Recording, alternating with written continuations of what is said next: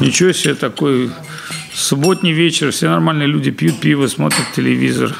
А тут сестры появились. Старые, добрые. Подруги боевые, фронтовые.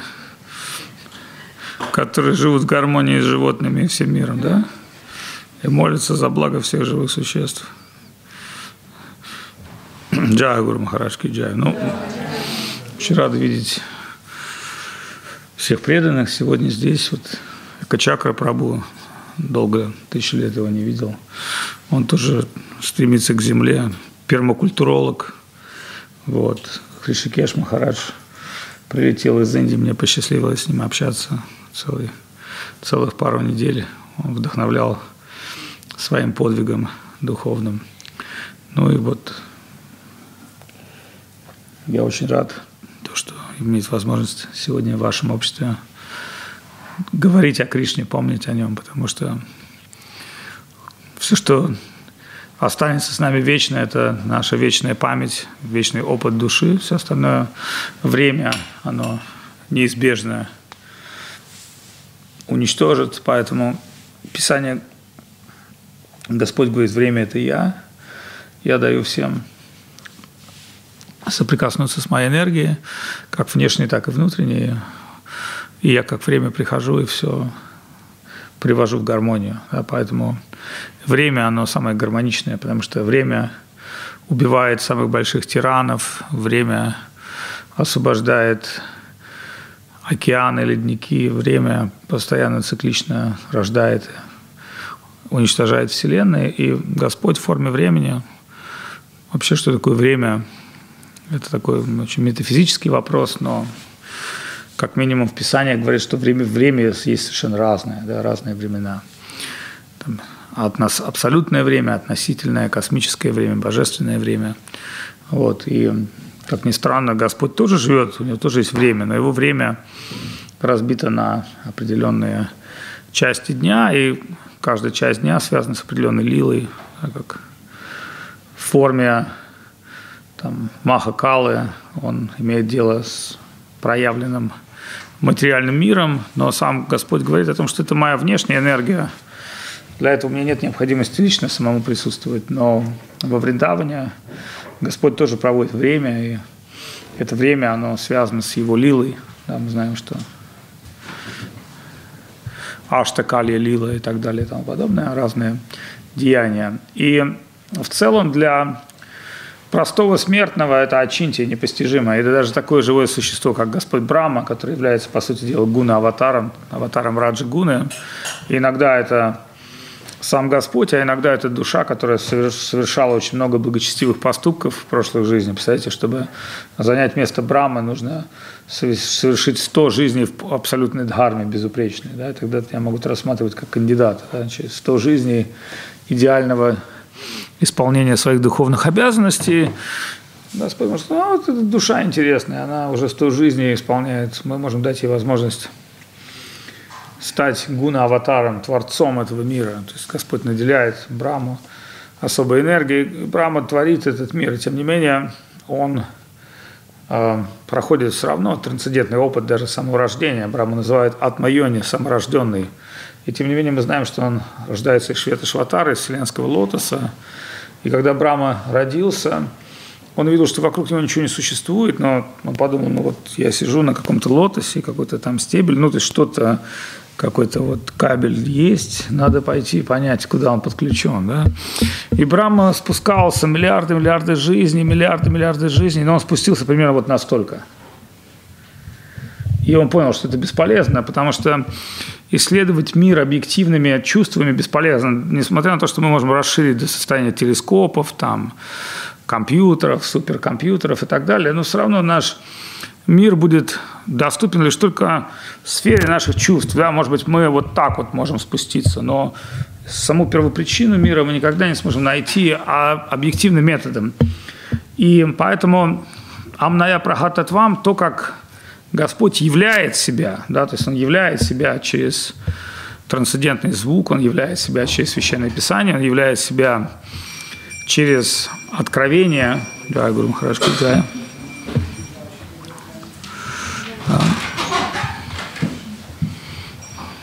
как мы знаем, уровни сознания парокша, парокша, то есть проявленное с нами чувствами апарокша, то, что, ну, например, очень простой пример. Парокша – это когда мы заходим сюда в зал и видим всех. А парокша – это когда мы слышим какое-то коллективное, ну, как вот мы приходим в школу, или у нас есть там Google, да, Google – это очень хорошее проявление апарокша, то есть коллективное знание, коллективный опыт. Сейчас очень активно используется принцип апарокша, а, активно используется в нейронных сетях. То есть, что такое нейронные сети, вы понимаете, да? То есть, в нейронные сети закладывается какой-то определенный, программируется опыт. Ну, например, Google считает, что если мы возьмем так называемую big data или опыт миллионов водителей и создадим определенные алгоритмы, тогда в нашем в машине будущего не будет водитель, который, ну, скажем так, неопытно не знает, как реагировать там, на красный свет или на пробегающего пешехода или ребенка или, или велосипед, а спрограммировав все эти возможные ситуации в нашем суперкомпьютере, который будет очень быстрым, мы можем моментально провести реакцию, и таким образом наш суперавтомобиль, он никого не задавит, проедет мимо. Что-то недавно, по-моему, суперавтомобиль задавил четырех человек, да? Ну, пока еще, хотя эта система очень-очень интересная, на ней, на ней будущее, ну, можно сказать, автопилот. Но, тем не менее, мы можем сказать, э, человек, он при этом также обладает некой удивительной способностью, некая черепная коробка – это некий суперкомпьютер. Но так или иначе, когда мы говорим о ведическом знании, о знании мировоззрения, мироздания или даже знания самих себя, то нам говорят, что как бы мы ни расширяли свои чувства и способности, мы не сможем постичь первопричину мира, а главное, что мы не сможем постичь душу, то есть самих себя – Почему? Потому что душа, она само, само, самосияющая, да, поэтому можно во сне все, что угодно исследовать, например, да, но это будет все равно сон. Поэтому лучший метод как бы осознать себя – это пробуждение, самый простой метод. Что во сне нам может казаться, что мы там, может быть, Наполеон, или мы там Снегурочка, или там еще кто-то, но это может быть просто казаться нам, да, некий сон.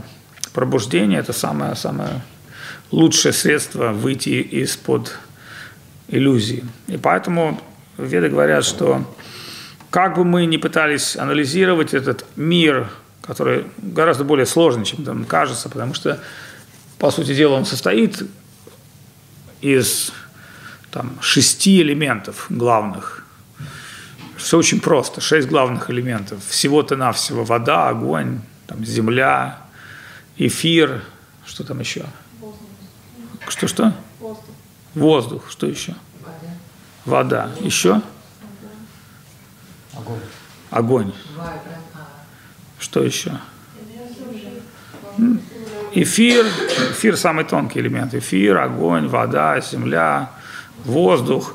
Шестой элемент, самый главный, это ум. Будхи. Почему? Потому что Декарт, французский философ, он очень хорошо сформулировал мировоззрение, которое, ну, как, как Шихар Махараш говорил, всегда гениально, но неправильно. Ну, потому что грамотный интуит ученик, он всегда движется в правильном направлении. Ну, вот, а, но не буду рассказывать на тему вульгарный анекдот, много женщин. Но, хотя могу рассказать, в принципе, почему нет раз уж я вас заинтриговал. Все это происходило на уроке патолога-анатома в морге. И доктор патолога-анатов, увидев группу молодых искренних студентов, сказал, доктор патолога-анатов не должен быть брезгливым, кто может повторить? И он засунул, значит, задницу трупа палец, тут же его облизал. Ну и понятно, что все как бы переглянулись друг на друга, а доктор ждал, профессор кто уже все-таки сделает первый шаг. И ну, один такой очень смелый, яркий студент, который явно хотел завоевать уважение, внимание всех, тут же повторил. И тогда доктор патологоанатов что сказал ему, как вы думаете? Он сказал ему фразу Шидхара Махараджа «гениально, но неправильно». Он сказал, что, потому что доктор патолог не должен быть не только не брезгливым, еще должен быть внимательным. Обратите внимание, что я засунул один палец, а облизал совершенно другой. Так вот, ну это шутка так, чтобы немножко расслабить аудиторию, но истина состоит в том, что мы всегда очень близки к теме. Надо помнить о том, что облизываем мы не тот палец. Почему? Потому что наш физический ум, физический опыт подсказывает нам какие-то рациональные реалии, но эти рациональные реалии не всегда выглядят так, и не всегда существуют так, как они есть на самом деле. А что я перед этим говорил? То увлекся анекдотом. Я говорил про Декарта. Шил Шидхар Махарадж сказал, что Декарт высказал такую идею «мир в уме». И действительно, мы рефлексируем окружающий мир. Сладкое – это концепция, горькое – это концепция. Да? И, например, если мы видим что-то, что не подчиняется нашему мировосприятию, то мы начинаем виснуть. И поэтому мир существует в уме, но еще более глубокая идея философская была, что мир – это как сон во сне. Представляешь, ты спишь и видишь еще один сон. Тоже очень интересная концепция, тоже гениальная, но неправильная. В итоге ведическая точка зрения такова, что мир в уме, но в чьем уме? В маленькой черепной коробочке воспринимающего? Или ум – это некое вселенское ну, скажем так, состояние, да, вселенский ум. Или дальше, сон во сне. Это, это что, мне снится кисельные все эти люди? Или же я некий глюк в глюке какого-то мега-существа? И поэтому веды говорят, да, Махавишна, он спит, он видит сон. Этот мир – это сон Махавишны. Поэтому, поскольку Махавишну – реальность, все, что он делает, это реальность. Понимаете, да? То есть мы с вами иллюзорный, поэтому все, что мы делаем, иллюзорно, даже когда мы спим или даже когда мы совершаем объективную, как нам кажется, деятельность. Ну, там сажаем дерево, строим дом, потом... Да, помните его, кто-то из великая поэма Азимендии, когда путник движется по пустыне, и он видит а, разломанную статую а, в каком-то вот невероятно искороченном пустынном месте, но эта разломанная статуя э, стоит рядом с пьедесталом, где остались лишь только ноги, ну, все остальное утрачено, раз, раз, разломано, но на самом пьедестале а, написано «Смотри на меня, о путник, я Азимендий, царь царей, все, что ты видишь вокруг, там леса, дворцы, все это мое». А путник стоит и смотрит, он видит лицо надменного царя, оно на земле, и нет ничего, никаких ни, ни дворцов. Ни... Очень интересный такой момент, когда приезжаешь в Рим, ну, ты понимаешь, да, что в какой-то момент Рим, который сверкал своей славой, там, на аренах которого сражались великие гладиаторы, превратился просто в такое апокалиптическое место. И по улицам Рима между сгоревших дворцов и разрушенных храмов блуждали собаки, которые доедали остатки э, римлян.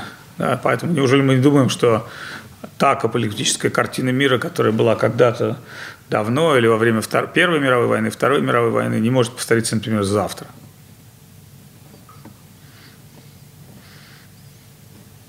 Может. Ну, как говорят политологи, политологи, с наибольшей частотой мы очень близки к этому. Когда был Карибский кризис, то а, куча генералов пришла к Кеннеди. Кеннеди в это время сидел с Мерлин Монро, курил сигару. И они сказали ему, вот-вот, у нас полный план ядерного удара по Кубе, по Москве, там, по всем военным базам. И Кеннеди сказал, а гарантируете ли вы, что ни одна русская ракета не долетит до США? Что ты думаешь, Мерлен? Они сказали, нет, не можем гарантировать. Он сказал, тогда подождем. Да? Не все курят хорошие сигары. Понимаете, да? Некоторые, прежде чем выполняют решение, не курят. Поэтому Гуру Махарадж всегда держал такую табличку, которая называется «Wait and see», «Подожди, увидишь». И действительно, очень многие реалии являются нам во времени – Вопрос только, сколько времени ждать. Вы знаете, что любые тайные архивы через какое-то время раскупоривают, они становятся доступное там интернету, журналистам, вообще кому только не лень. Но в какой-то момент это великая тайна, которая скрыта завесом. Так устроен мир. И поэтому величайшая тайна, которая существует, это Господь, но надо сказать также, что Он крайне открыт. Еще такой интересный момент. Если помните, был такой фильм «Люди в черном». Кто помнит этот фильм? Ну, понятно, что мы говорим гениально, неправильно. То есть Гениально неправильно. Почему? Потому что когда я смотрю, например, попытки а, философски снять какой-то фильм, то я вижу, что режиссеры и сценаристы, и писатели делают это с точностью наоборот. В этом фильме есть некоторые герои, которые приходят в какую-то там лавку, где там скрытый инопланетянин работает, и они у него покупают брелок или там отнимают брелок, в котором Вселенная находится. И это, ну, ошарашило зрителя. А, вот маленькой какой-то хрени целая вселенная. Но мы можем сказать, каждый человек – это целая вселенная, да, там бифидобактерии, микробы, там наноклетки, там вообще пипец у нас, чего там только нет. Ну вот, там сколько там у нас там паразитов, там кровяных телец, клет, ну то есть это, не, это невероятно, да, то есть ну, невероятная нановселенная присутствует в каждом из нас, и мы, по сути дела, душа, которая эту нановселенную управляет в форме физического тела. И, ну, и тем не менее, там какие-то раковые клетки могут захватить эту Вселенную, как некая, некая черная армия, которая появляется каким-то образом и начинают уничтожать эту Вселенную. Так, так это и делают раньше времени, уничтожают ее. Но не в этом дело. Вот э, представим, что в духовном мире совершенно другая ситуация, когда ну, говорим о Кришне, да, кто такой Кришна. Однажды Кришна э, мать подумала, ну, Кришна же ел землю, я ему там втерла как бы определенную философскую истину, которой я его победила. Потому что когда Кришна ел землю, мать сказала, Кришна, зачем ты ешь землю? Кришна сказал, ну, потому что земля, вода, пять физических элементов, ум, разум, ложное эго, совокупность бытия, мама, это же все. Ну, Кришна погнал философию маме. Ну, мама сказала, дорогой сынок, Здесь, ну, она дала очень простой пример. Она сказала, если ты будешь кушать землю, то у тебя будет болеть животик. А если ты будешь кушать сладости, которые тебе дают там из молока, йогурт, то ты будешь очень счастливым и здоровым ребенком. Ну вот. Но Кришна ничего не смог сказать своей маме, да, там, земля, вода, огонь, там, сон во сне, Декарт, Гегель. Современная философия, мама. Ну, вот. Но в какой-то другой момент мать Ишуда подумала, не, неужели этот самый Кришна опять начал есть землю? Да? Ну-ка, а, открой рот. Ну, нет, нет. А, нажала ему на щеки. И она была обалдела от того, что во рту у Кришны была целая вселенная, и она увидела не только вселенную, она увидела мир материи, мир духа, Галоку Вриндавана, планету Галоку, и она увидела себя, сидящую, открывающую рот своему маленькому сыну. В это время Кришна истерично заплакал, испугался, и мать Ишода прижала его к груди и стала кормить его грудью. И так все пришло в гармонию. Итак, это, ну, как бы, все эти вещи людям, которые занимаются профессиональным сказочницей, ученым и так далее, кажется сказкой. Но надо понимать, что эта сказка настолько реальна, насколько реальна сама по себе реальность. И поэтому преданные, они могут об этом слышать, они преданные, они не могут даже этого понять.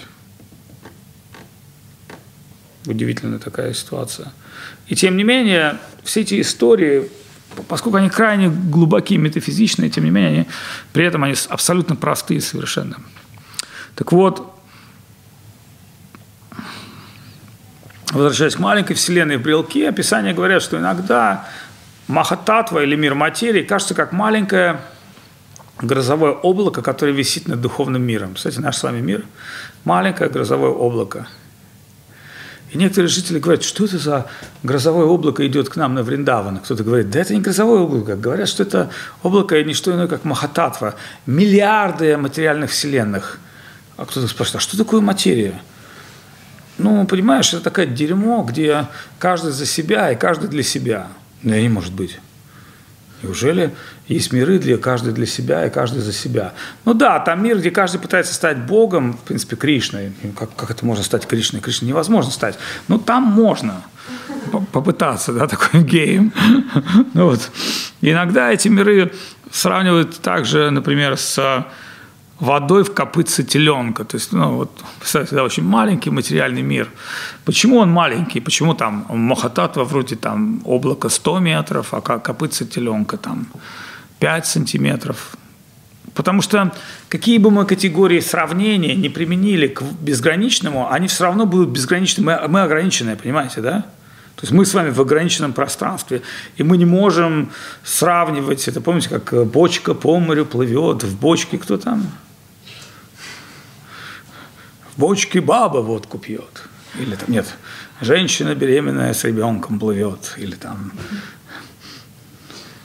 в этой бочке путешествует тайский турист, который случайно там упал с корабля. Или непонятно, что в этой бочке. Но так или иначе мы можем сказать, когда мы сравниваем бочку с океаном, очень трудно примерить, применить все те категории реальности, которые мы можем ну, сравнить океаны с бочкой. Да? Также есть еще другая хорошая история о жабе с жабенком. Помните, да, в прекрасном колодце жила жаба, и у нее был маленький прекрасный жабенок. И вот пока мама суетилась по делам, жабенок как бы смотрел в свое отражение в воде и вдруг увидел луну. И луна, естественно, проплыла мимо воды. Жабенок тыкал пальцем в эту воду, но никак не мог понять, что это такое. Но он понял, что это такое что-то светлое, большое. И вот когда мама вынырнула и сказала, типа, пора кушать, пошли туда, там я тебя накормлю. Жабенок сказал, мама, я видел что-то такое белое, большое. Мама сказала, такое? Он сказал, нет, нет, еще больше. Она, такое?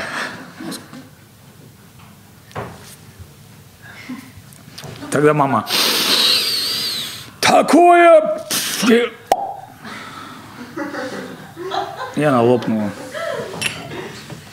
Ну что вы смеетесь?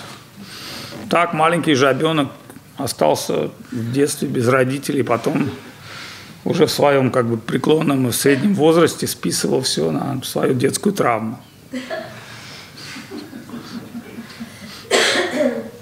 Так же, как и мы с вами, да, там, типа, это не я плохой, это все вокруг меня плохие.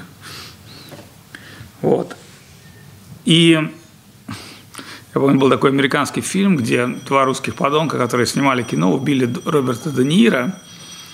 И у них был такой как бы диалог, почему они это сделали. И один из самых главных подонков сказал, люблю, ну, про Америку он сказал, люблю эту страну, здесь можно оправдать любое преступление. То есть своей, там, типа, психической своей какой-то там неадекватностью. Но неадекватность наша не состоит в том, что мы ну, как бы крохотные маленькие живые существа, которые пребываем в мае, в иллюзии, и жизнь наша не более чем жизнь бабочки-однодневки с точки зрения высшей реальности. В связи с этим, какие у кого есть вопросы? Может, у кого-то есть провокационные вопросы, может, кто-то не согласен с точки зрения, готов другую вы. Пожалуйста. У меня чуть-чуть не по теме. Давайте. Вы как-то говорили в одной лекции, что вначале ученик находит стадию антибакта. Анти? Антибакта. Я мог такое сказать. Я, вероятно, был в нетрезвом состоянии в этот момент. «Ибо не ведают, что творят», — сказал Спаситель, попытавшись как бы откреститься от собственных слов. То есть антибак, ты что ты имеешь? В каком? Ну, ты же понимаешь, что я говорю какие-то вещи радикальные в радикальном контексте. Я не помню контекст. А, ну вот видишь, это самое главное. Пересмотри, да, потому что смотри, а, что я мог сказать? Я мог сказать, давай сейчас не будем пересматривать, я мог сказать так, например, да, что когда человек встает на духовный путь, ну, в начале, ему склонны совершенно все ошибки, и мы понимаем, что он пытается совершать духовные действия, обладая материальным сознанием. Ну, например, воспевать святое имя Кришны. Неужели мы думаем, что святое имя Кришны можно произнести физическим языком и услышать его физическими ушами. Оно трансцендентно. Или Кришну можно увидеть. Он тоже трансцендентен. Но вы скажете, подождите, подождите, мы же поем Хари Кришна, и у нас есть божества Кришны. То есть у нас есть фигура Кришны, разные э, мистики, разные сампрадаи по-разному относятся, что есть божество. Одни говорят, что божество – это некая скульптура, которая наделена духовной энергией, тогда как в нашей традиции мы склонны к пониманию того, что сакшат – это и есть сам Кришна – но далее в таких древних священных писаниях, как Гарга Самхита, объясняется, что Господь понимает, что мы материалисты. Ну, он понимает прекрасно, где он, да? И поэтому он являет нам определенную трансцендентную форму, которую мы можем увидеть своими внешними чувствами, да? Но мы можем сказать только одну вещь, что Кришну можно увидеть только глазами любви. Что такое глаза любви? Расскажите мне, что такое любовь, в, каком, в какой чакре она находится – то есть мы прекрасно понимаем, что любовь – это не нижняя чакра, ну, то есть не то, как мы ощущаем мир сейчас, а любовь – это то, что душа, которая пребывает в сердце. Иными словами, мы можем увидеть Бога глазами души. Ну, извините, а как эти глаза откроются, как мы пробудимся, то есть где технология, да, из спящего состояния перейти в, в, в бодрствование. И тут мы можем сказать, поэтому, когда мы будем слышать святое имя Кришны, Махамантру, но постепенно наше сознание, благодаря духовному общению, практике, поклонению, будет трансформироваться, соответственно, наши представления о Кришне будут трансформироваться. Иначе это просто детские истории там, ну, для детей дошкольного возраста, что, собственно, и всегда смущало мудрецов ну, там, всяких буддистов, имперсоналистов и так далее, да, что как это я должен слушать детские истории и эти детские истории, а, ну, какое благо мне принесут. С другой стороны, обратите внимание, что в священных писаниях есть, например, крайне сложные темы. Ну, сегодня мы с вами затронули эту крайне сложную тему, которая, собственно, изложена а, в а, беседе Господа Капилы с матерью Девахути. Господь Капила – это аватар Господа Вишну, и он рассказывает матери Девахути о устройстве Вселенной и материального мира. Но возникает вопрос, почему такая тема, почему Господь Капила рассказывает это своей матери? Ну, потому что если вы, например, физик и ученый, и вы пришли к своей маме, и мама спросила, там, сынок, там, чем вы сейчас занимаетесь? Ну, там, квантовой физикой. А что это такое? Расскажи мне. Ну, мам, я не могу тебе читать долгие лекции, потому что ты должна быть как минимум там знакома со всеми формами физики. Но давай я тебе объясню на пальцах, очень просто.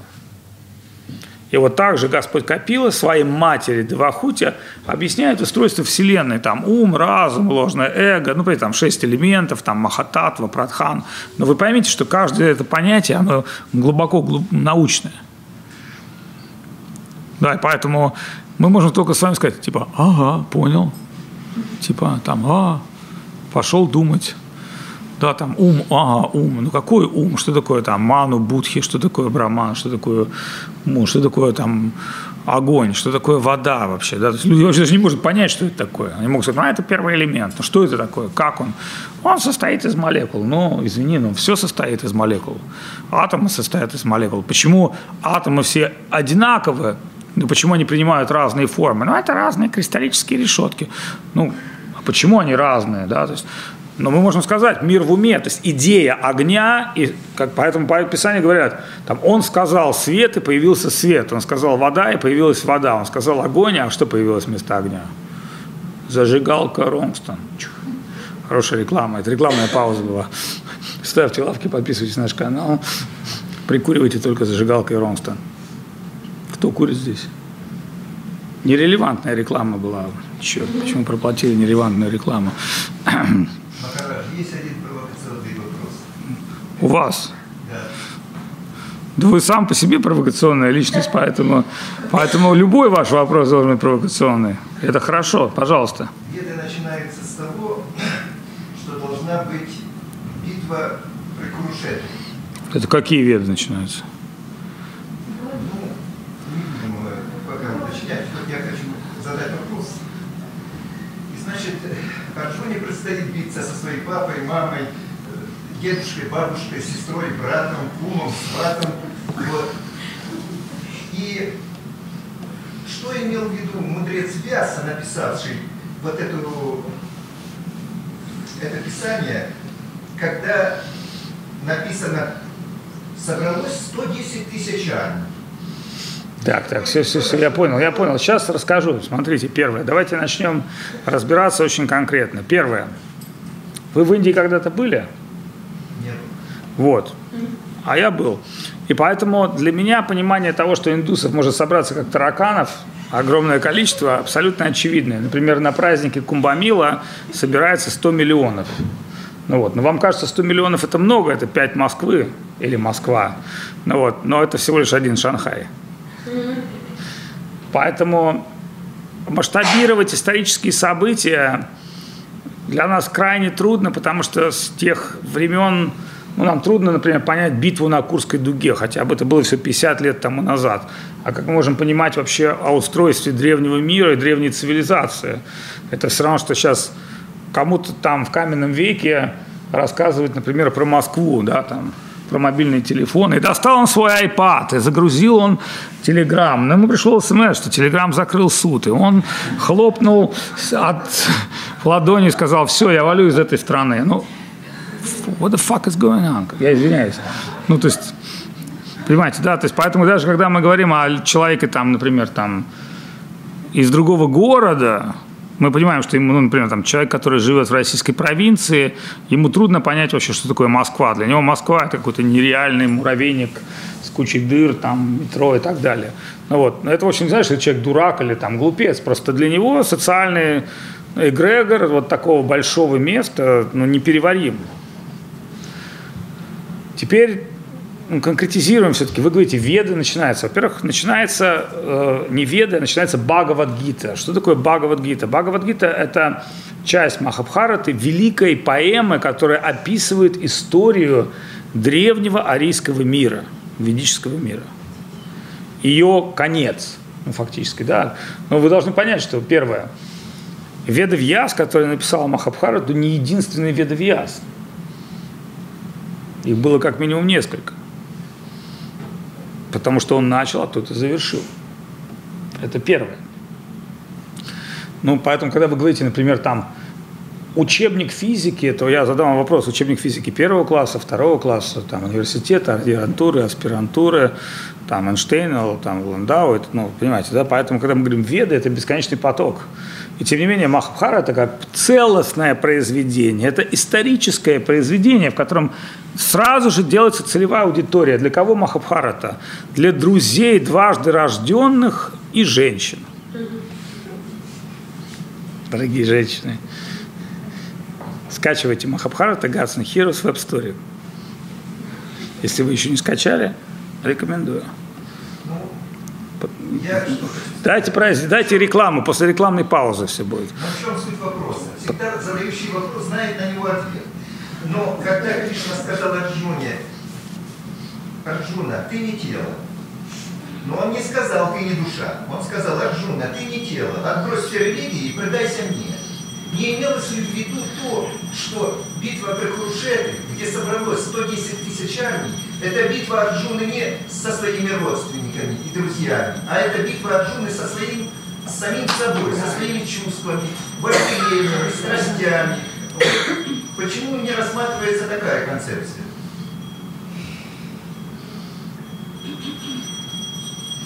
Ведь Писание нельзя воспринимать напрямую. Сказано, ударили по левой щеке, подстав правую. Собралось 110 тысяч армий. Ну, хоть в одной битве есть, чтобы собралось более двух армий. Одна сторона там, одна там. А тут собралось 110 тысяч Ну, смотрите, я скажу только одну вещь. Явно вы читаете очень невнимательно, это первое. Второе, у вас очень богатый творческий ум, свойственный к вам, к интерпретации, это хорошо. И то, что вы сказали, в этом есть обязательно здравый смысл, что обращение Кришны к Арджуне в данном случае это способность для того, чтобы Арджуна разрешил свой внутренний конфликт. Вообще, чтобы вы понимали, в драматургии есть такой принцип.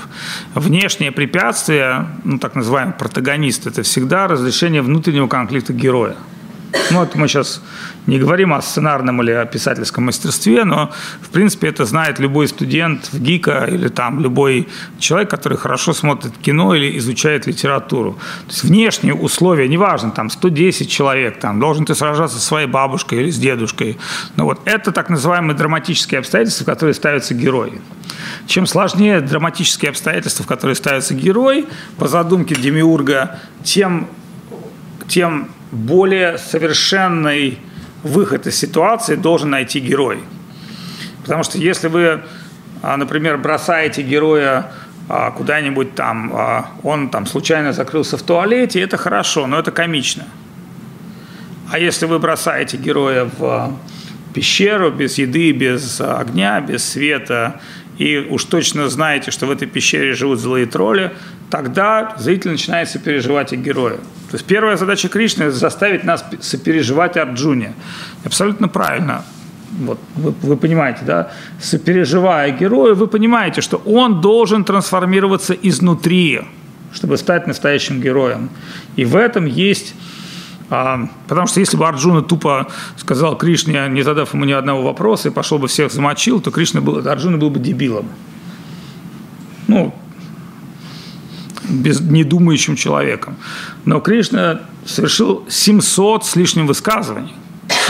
То есть Арджуна задал там десяток вопросов и получил 700 ответов. Причем очень системных, пошаговых и аналитично. Но главное, что Кришна установил для Арджуна, он установил для него те самые реалии, о которых сегодня на этой лекции мы с вами говорили. Он сказал ему, что ты обитатель духовного мира, ты частичка сверхсознания, ты по определению умереть не можешь в том мире. Ну, как понимаете, мы, мы как энергия, которая, как сказал Ньютон, ниоткуда не берется, никуда не исчезает. Мы с вами энергия, которая никуда не, не взялась, никуда не исчезает. Вот, например, вот эта вода. Вы понимаете, что она вечная, а сейчас что с ней делаю?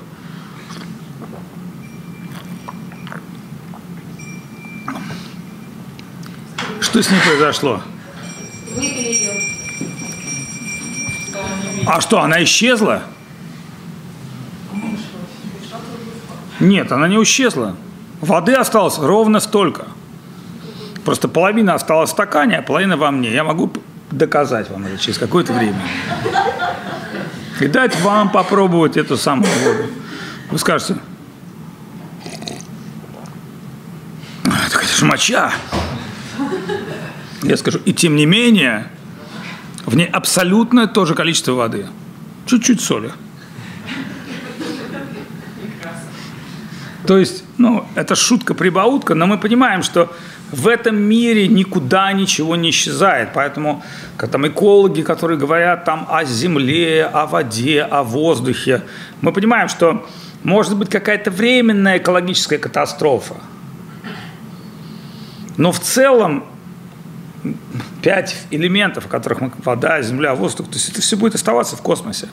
Просто это может принимать разные формы, так или иначе. Так вот, хочу вам сказать, Хороший вопрос. Он не провокационный. Читайте внимательно священное писание.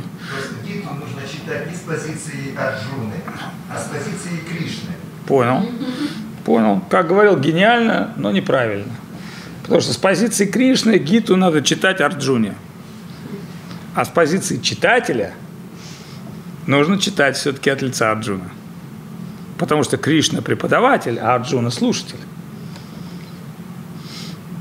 Но я согласен, что Гита всегда имеет две точки зрения. Точка зрения абсолютную – это Господа, которому, конечно, легко быть учителем, зная все и наставлять своего Арджуну. Он делает это очень тонко, психологично.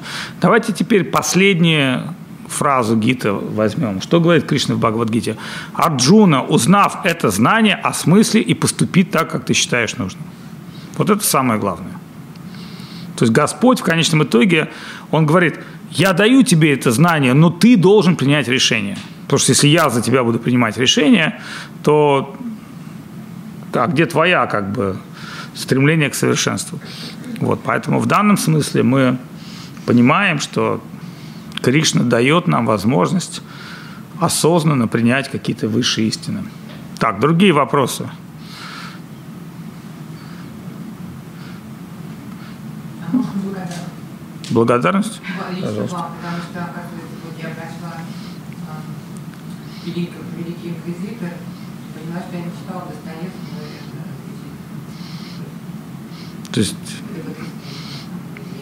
знаю. вот вы бы еще прочитали Брихат Бхагаватамри, то вы поняли, что вы не читали Санат Нагасвами. Тоже, кстати, рекомендую. Брихат Бхагаватам это есть на русском языке. Пару тысяч страниц, но если вы осилите ее, то могу сказать, что вам крупно повезет. Потому что, по сути дела, Достоевский, великий классик, он дает нам подводку определенную, то есть фактически, вот на самом деле мне было бы интересно пообщаться с Невзоровым. Почему? Потому что Невзоров, он на сегодняшний день наиболее интересный в русском интернете персонаж, который говорит о лжерелигии, то есть так называемой, но он не говорит о истинной религии. Ну, Там Невзоров там поймал попов, что они торгуют свечками. Ха-ха-ха-ха-ха. То есть как это было глубоко сказано. На самом деле это очевидные вещи. А вот, например, может ли он понять, что у подонка, который продает свечки, может быть вера? И тут уже Гай Ричи. Понимаете, да? Поп, у которого два револьвера, русский, не Харлей Дэвидсон, а русский мотоцикл Урал, ватник, колорадская звезда вот так вот, ну, лента, как у ниндзя, два меча кладенца. И он искренне едет убивать людей на Украину, и вдруг в какой-то момент, занеся руку над какой-то девушкой, вдруг он видит самые такие пухлые губы, хорошо выпуклую грудь. И в какой-то момент меч-кладенец превращается в некую эрекцию, он а через какое-то время он уже, ну, как бы в плену украинской девушки понимает, что все это был бред. Это был бы в моем фильме так. Ну, как вы думаете, кто бы сыграл этого персонажа? Джигурда? Тогда кто бы был там а, украинской актрисой, там, это, Семенченко с большой грудью и так далее. Ну вот. Но в этот момент, как бы, она же ему говорит, возьми Бхагавадгиту. Там все написано. И вот понятно, что он там ночь, луна, спит его возлюбленная, он читает Бхагавадгиту перед свечой. Вот так было бы в моем кино. Но вы понимаете, да, что это мое кино, я уже снял в голове. Ну, вот, а если я его сниму в реале, то я получу за это 10 лет. Ну, вот. Ну, не сейчас, а через год. Это шутка. Но я только год снимать буду. Да, мы можем делать все эти вещи и шутить, и говорить про все эти реалии. Но мы сейчас что с вами обсуждаем? Мы с вами обсуждаем истину. Как уже действуют герои ну, в этих драматических обстоятельствах? Вьяса пишет историю Индии. И он показывает, что... Без... То есть, понимаете, почему Третья мировая война неизбежна? Не потому, что я ее рекламирую, а потому что Вьяса показывает, люди даже тогда... Последний вариант был предложение «отдайте этим пяти братьям пять деревень». Что сказали? Мы не дадим даже земли, чтобы воткнуть пять иголок. Кому нафиг нужна эта земля? Кто ее обрабатывает? Но такова природа человека. И поэтому конфликты неизбежны у людей, и разрешение этих конфликтов – это позитив. Почему? Потому что все негативные герои умирают, умирают в целом все, те, кто появляется опять, делают какие-то выводы. Да? Потом опять люди забывают природу мира, в котором живут, и опять они, так сказать, становятся максималистами, и хотят все или ничего, и получают в итоге ничего. А те, кто думают, что получили все, в итоге тоже получают ничего, потому что не так страшно война, как то, что каждый человек смертен. Каждый человек смертен. То есть Поэтому, поэтому я понимаю генерала Санта-Мария. Что сказал генерал Санта-Мария? При взятии, по-моему, то ли Тексаса или еще что-то, он сказал, ему сказали, там в окруженном городе женщины, дети. Он сказал, ничего страшного, убейте всех, а Господь разберется, кого в ад, кого в рай. круче, чем Гитлер или Сталин. Да. И это говорит о чем? Это говорит о нашем цинизме. Понимаете, поэтому Гитлер мог читать Бхагавадгиту. Я уверен, что много плохих людей читало Бхагавадгиту. Я уверен, что очень много плохих людей читает Библию каждый день. Я уверен, что очень много плохих людей цитирует Коран в совершенстве. Я в этом просто уверен. Понимаете, да, и поэтому я, например, не делаю разницу между христианским параноиком или индуистским параноиком или исламским параноиком.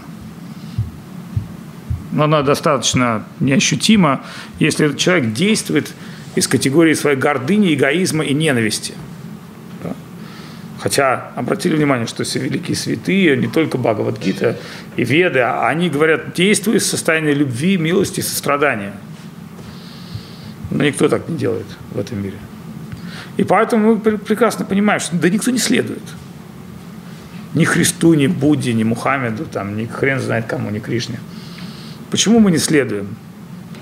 Потому что в данном смысле главная задача драматургии – герой всегда поступает против собственного интереса.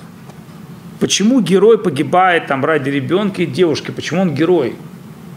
Потому что он действует против инстинкта. Он действует против корыстного интереса. И в частности в Бхагавадгите, а почему герой Арджуна, а не Юдхишхира? Потому что Арджуна не сражается за свое царство, он сражается за царство своего брата. Понимаете, да, то есть, ну, скажем так, власть не его, он приносит себя в жертву. И вот к этому-то мы с вами должны прийти. Мы хотим с вами стать героями, идти по пути героя, и тогда, как говорится, Кришна, Христос и все остальные Бог помощь.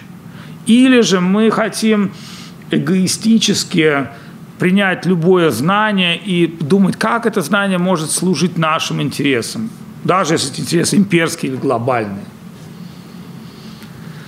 И вот здесь-то и есть, как, как говорил э, Михаил Горбачев, здесь-то собака и порылась.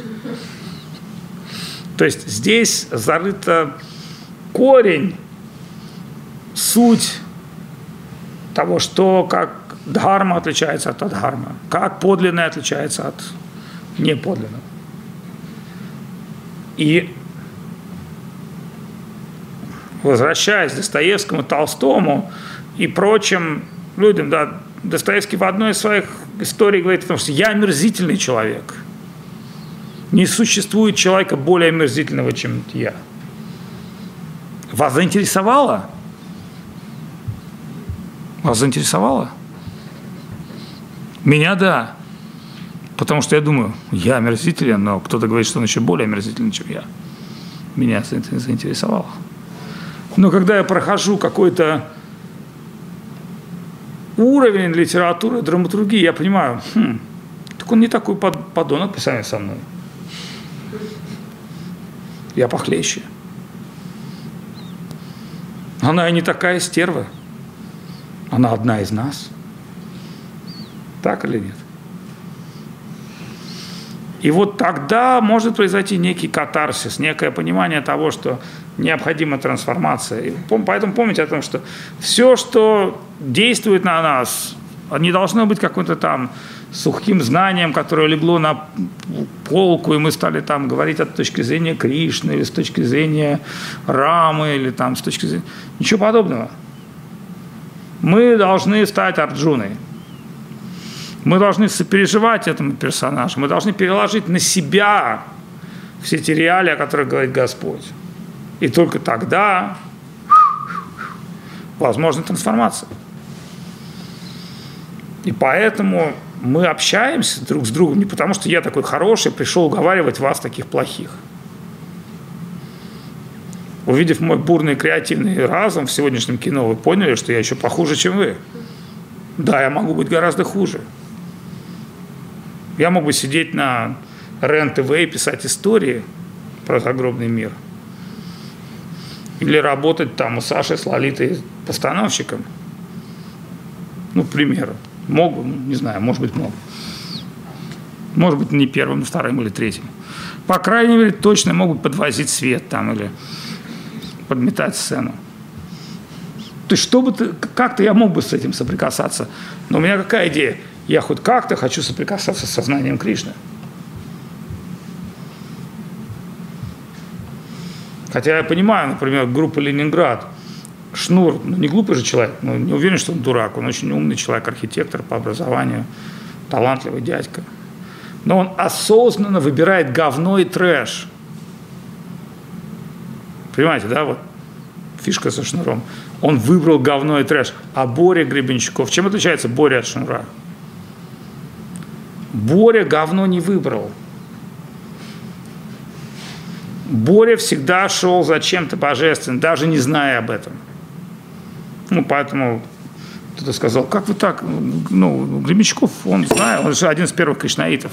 И тем не менее, я не могу сказать, что я не уверен, что он там самый глубоко реализованный какой-то кришнаит, но тем не менее в его вот этом блении искреннем столько искренности, что не понимая слова, хочется слушать его. Так или нет? Ну, никто же из вас объективно там не может растолковать ни одну его песню там. Какого-нибудь там сакрального таджика или там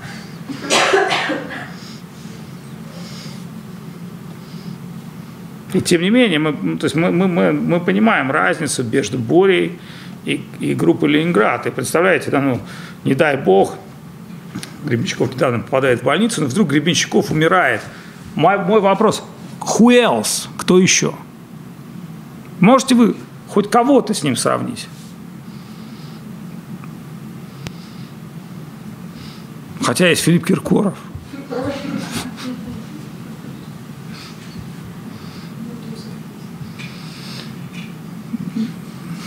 Окей. Она ответила на вопрос.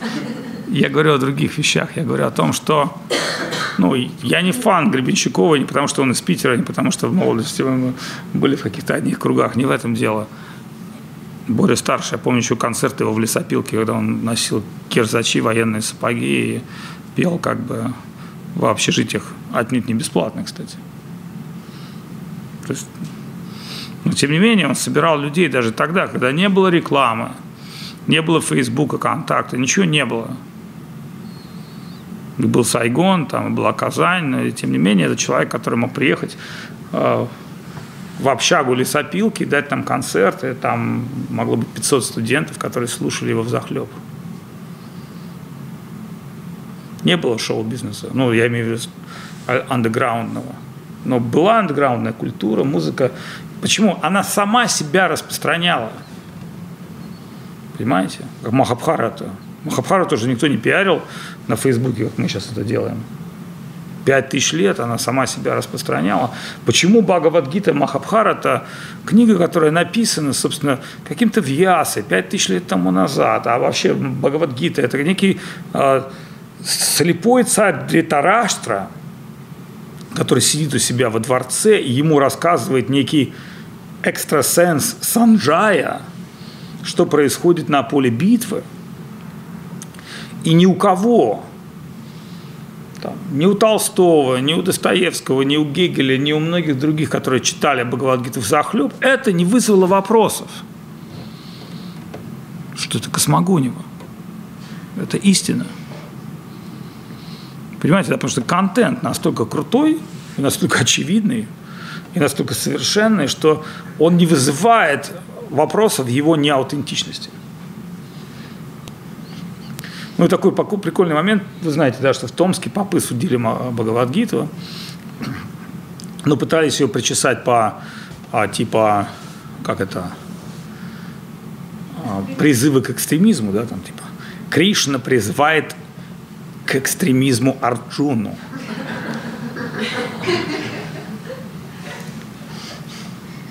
Ну, естественно, где это было делать? Это всегда делается в Пердичинске где-то, ну что, не дай бог, в Москве. Ну вот, но тогда мировые эксперты задали вопрос, ребята, вы ставите под сомнение Оксфорд, Гарвард, Макса Миллера, там, я не знаю, там, современную науку, культуру, литературу? А что тогда делать с Достоевским там? Или Лев Толстой «Война и мир», запретим Пьера Безухова.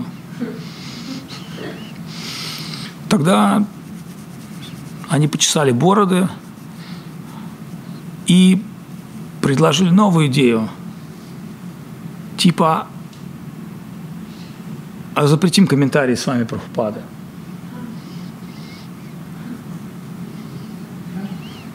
Ну что произошло? Индийский парламент поднялся, и кто-то из депутатов сказал, в нашей дружеской стране Россия какой-то человек, который не понимает нашей культуры, пытается запретить комментарии нашего современного святого. В общем, прикольная страна Индии, что в Индии люди верят, что святые не жили когда-то в, про- в прошлые века, а что они живут сейчас среди нас и будут жить после нас.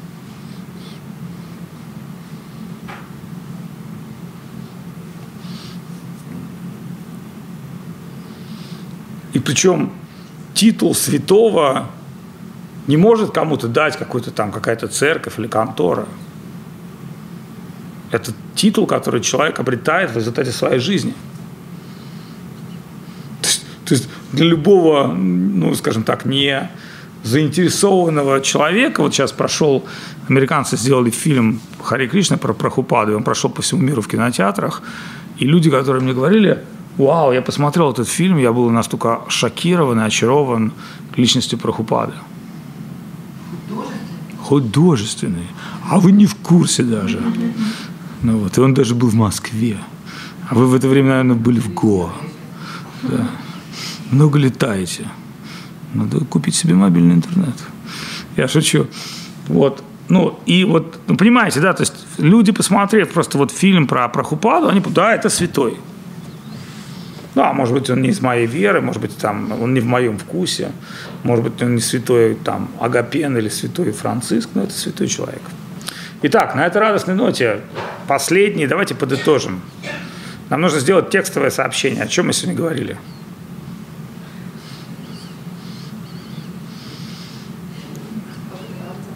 Что? О чем? Ну, нет, мы не говорили о Декарте. Мы приводили пример Декарта. О чем мы сегодня говорили? Кто может подытожить? душе. О том, что личность формируется в конфликте с контактом. Нет, скорее то, что личность, безусловно, должна пережить какой-то внешний и внутренний конфликт, и результатом реальной трансформации личности должно быть изменение самой личности. То есть главная суть – это герой меняется. Чего не скажешь о последнем русском кино, например, «Калаврат». Как был героем, героем и умер. Вообще не изменился. Хан Батый тоже не изменился. Неинтересно.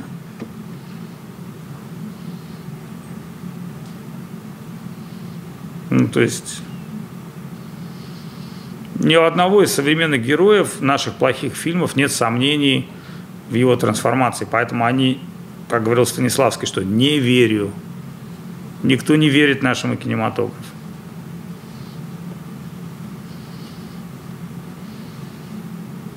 А вот Спилберг, он может показать сомнение, страх героя,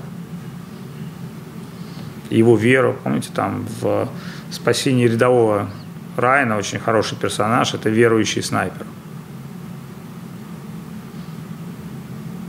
Там, да, там показан какой-то внутренний конфликт человека, его жизнь. Там очень прикольно немцы расстреливают. Дружелюбно.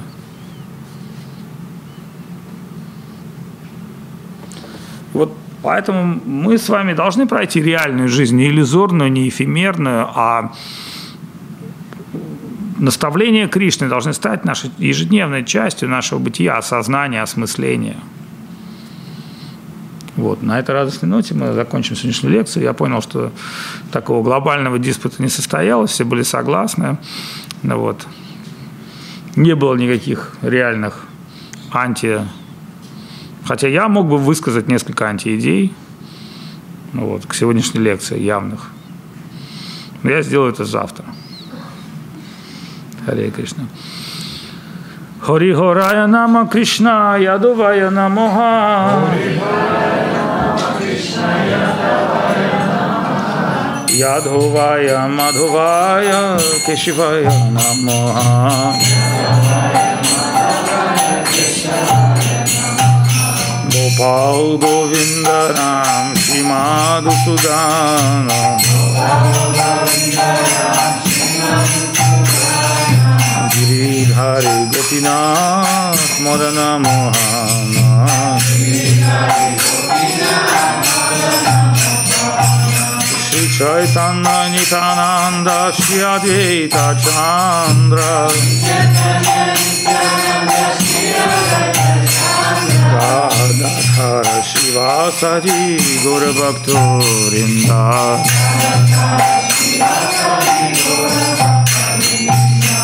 जय रूप सनातन भक्त रघुनाथ।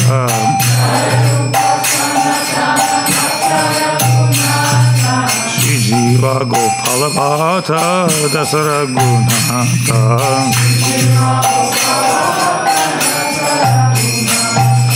हे छाय गोशानी कोरी चरण वंदना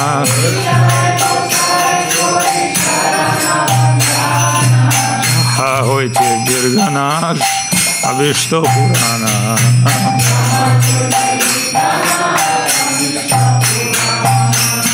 ছায় গোসানি যাব ব্রজ করব বাস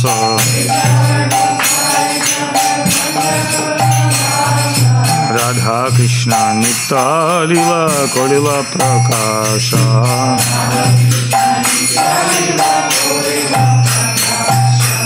নিত্যানন্দ বল হরি ব্রজ বৃন্দাবন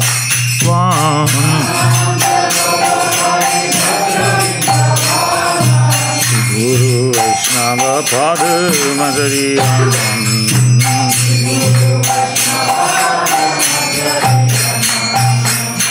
গুরু বৈষ্ণব পদ পদ্ম কুরিয়াস হরিনাম हं संकीर्तन कोहे नरतम दास।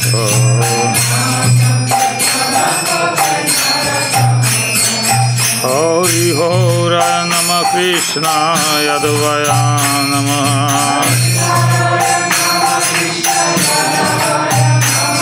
राधो मधुवाय कृषिवाय नमः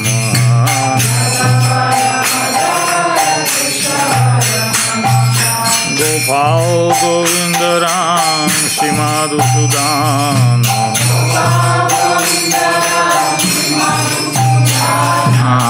गिरिधारी गोपीनाथ, मोदन Mohan.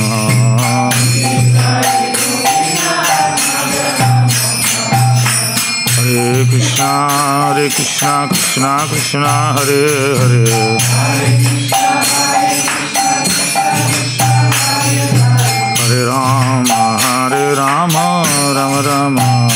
Hare Krishna Hare Krishna Krishna Krishna Hare Hare.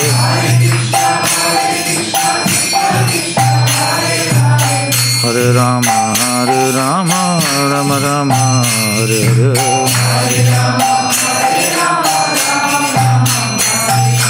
Krishna Krishna Hare Hare Ram राम हरे हरे हरे कृष्णा हरे कृष्णा कृष्णा कृष्णा हरे हरे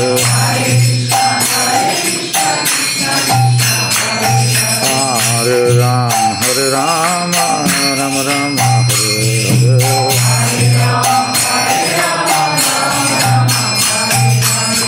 हरे कृष्णा हरे कृष्णा कृष्णा कृष्णा, हरे हरे।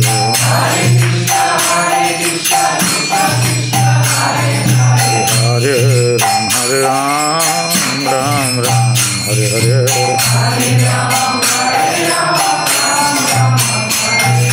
कृष्णा कृष्णा, हरे हरे।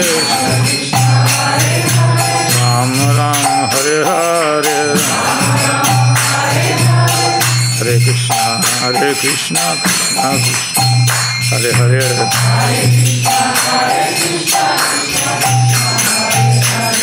हरे राम हरे राम राम राम हरे हरे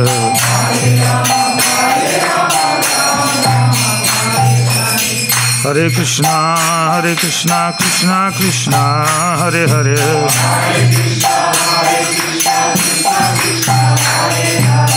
हरे राम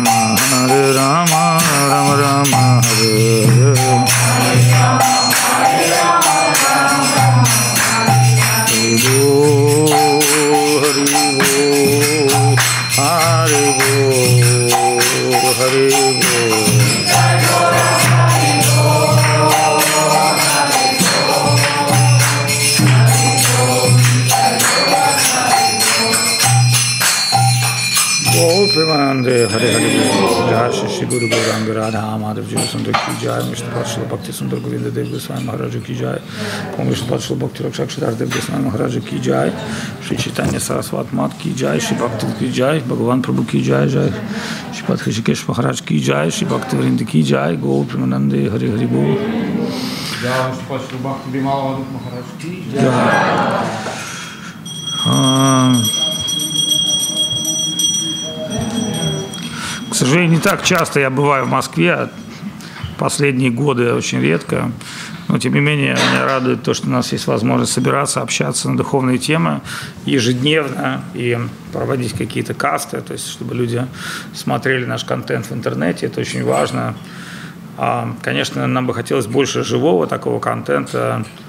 И вот, ну, как бы, не знаю, может быть, в какой-то момент получится нам делать такое более современное духовное телевидение, о котором мы мечтаем, к этому идем. Вот, а, поэтому я думаю, к тому моменту, как закроют наш российский интернет, мы уже будем готовы к этому. Но вещать придется куда-то в другую сторону. Ну вот, но тем не менее мы не теряем свои надежды, потому что у нас нет других выходов, мы должны двигаться в сторону внутреннего совершенства, ибо внешнее совершенство, каким бы привлекательным оно ни казалось, тем не менее оно ограничено в местном времени обстоятельством, а также, так сказать, а, нашей, собственно, небольшой энергией, которая обладает крохотное живое существо. И все же, как бы мы не были привязаны к внешней деятельности, надо помнить о том, что деятельность, которая совершается ради служения гуру, вайшнавам, преданным и ради духовного продвижения, она благоприятна для нас, даже если это так называемая карма или гьяна, и наоборот, так сказать, да, какие-то ложные аспекты реалий могут привести нас к материализму, если мы будем относиться к ним поверхностно или неподлинно. В этой связи большое спасибо всем присутствующим. Вы знаете, что пару-тройку дней я буквально лежал в лёжку с моей больной спиной, которую сорвал в Китае. Тут благодаря моим друзьям, которые никогда не оставляют нас в беде. Вот. Мы получили несколько сеансов достаточно позитивного лечения, поэтому идем на поправку. Вот.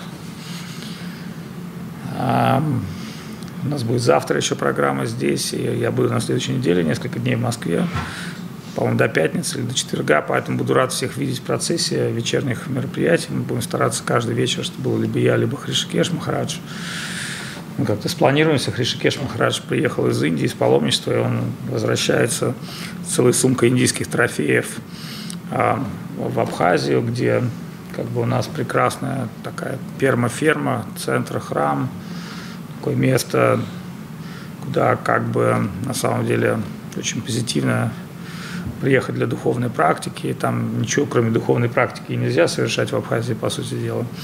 Потому что вся остальная деятельность, она сразу же встречается с какими-то другими энергиями. Поэтому мы очень счастливы, что Хришкеш Махарадж здесь сегодня с нами. И как бы надеюсь, что те удачливые души, которые смогут посетить наш абхазский ашрам, увидят, в каком замечательном сказочном саду живет Кришна. И были бы еще руки, сад мог быть еще более сказочным, но, как сказал Хришкеш Махарадж, за растениями надо следить, изучать их, и вот так вот просто там с, нас, с наскоку ничего не получается. Мы также рады, что наши... Как там у нас... Расскажи, что там происходит. Ты в Абхазии была? Да, молодец. Как там народ нормально? А что там у вас? Да.